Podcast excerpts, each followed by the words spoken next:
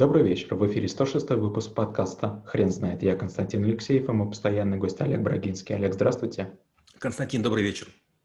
Хрен знает, что такое документооборот, но мы попробуем разобраться. Олег, расскажите, почему документооборот – это навык?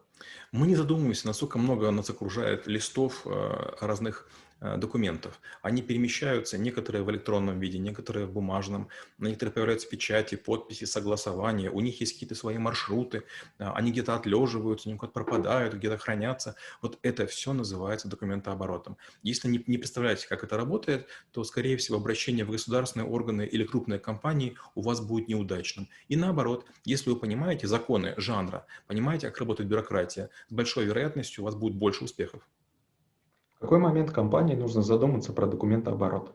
Константин, а буквально мы с вами на днях говорили, что хорошо, когда в компании есть процессы. Вот процессы бывают разных видов. Они бывают процфлоу, workflow и dogflow. Dogflow – это когда информационный поток сопутствует тому, что компания делает. Делают ее люди, клиенты, поставщики, посредники, а, может быть, э, потребители. И вот тут э, надо иметь шаблоны документов, нужно понимать, как они куда поступают, чья подпись обязательно, чья желательно, какие типовые ситуации, какие не очень. Если вы вот это все нарисуете, пропишете, вы вдруг поймете, что процентов 95 любых ситуаций, которые возникают, они кроются случаем типовым, а над 5% работать всегда можно в режиме онлайн. Какие существуют правила по работе с документооборотом? Каждый документ имеет владельца, распорядителя и подписантов. Владелец – это человек, который ресурсами владеет, и он э, позволяет обращаться. А распорядитель – это человек, который имеет меньшее полномочия, действует сугубо по предписаниям, по регламентам, по памяткам, по инструкциям и делает только то, что ему позволено. Подписанты – это люди, которые в некоторой очередности должны завизировать документ бумажным образом электронным, что обозначает их согласие э, с тем, что документ не содержит серьезных рисков. Каких грубых ошибок стоит избегать?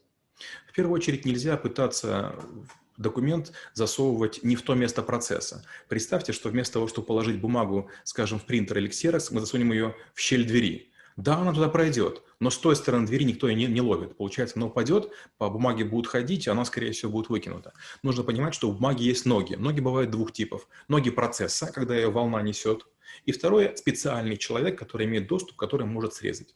Вторая важная вещь. А, документ, он имеет цель.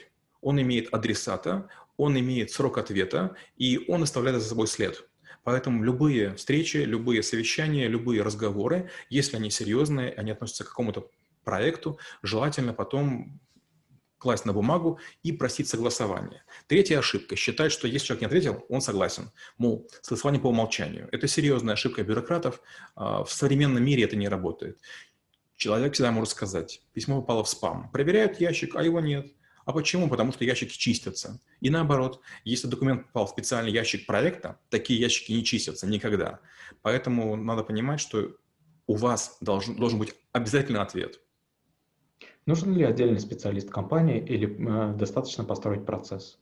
Константин, я очень долгий срок обходился без таких людей, но когда возникает необходимость хранить архив, например, у вас лицензируемая деятельность, у вас есть регулярные проверки, скажем, рентгенозащищенности или, скажем, а, техники охраны труда, пожарная безопасность, а, протоколы каких-нибудь испытаний. Вот такие документы нужно хранить. И очень часто они хранятся до истечения надобности. То есть считайте всегда.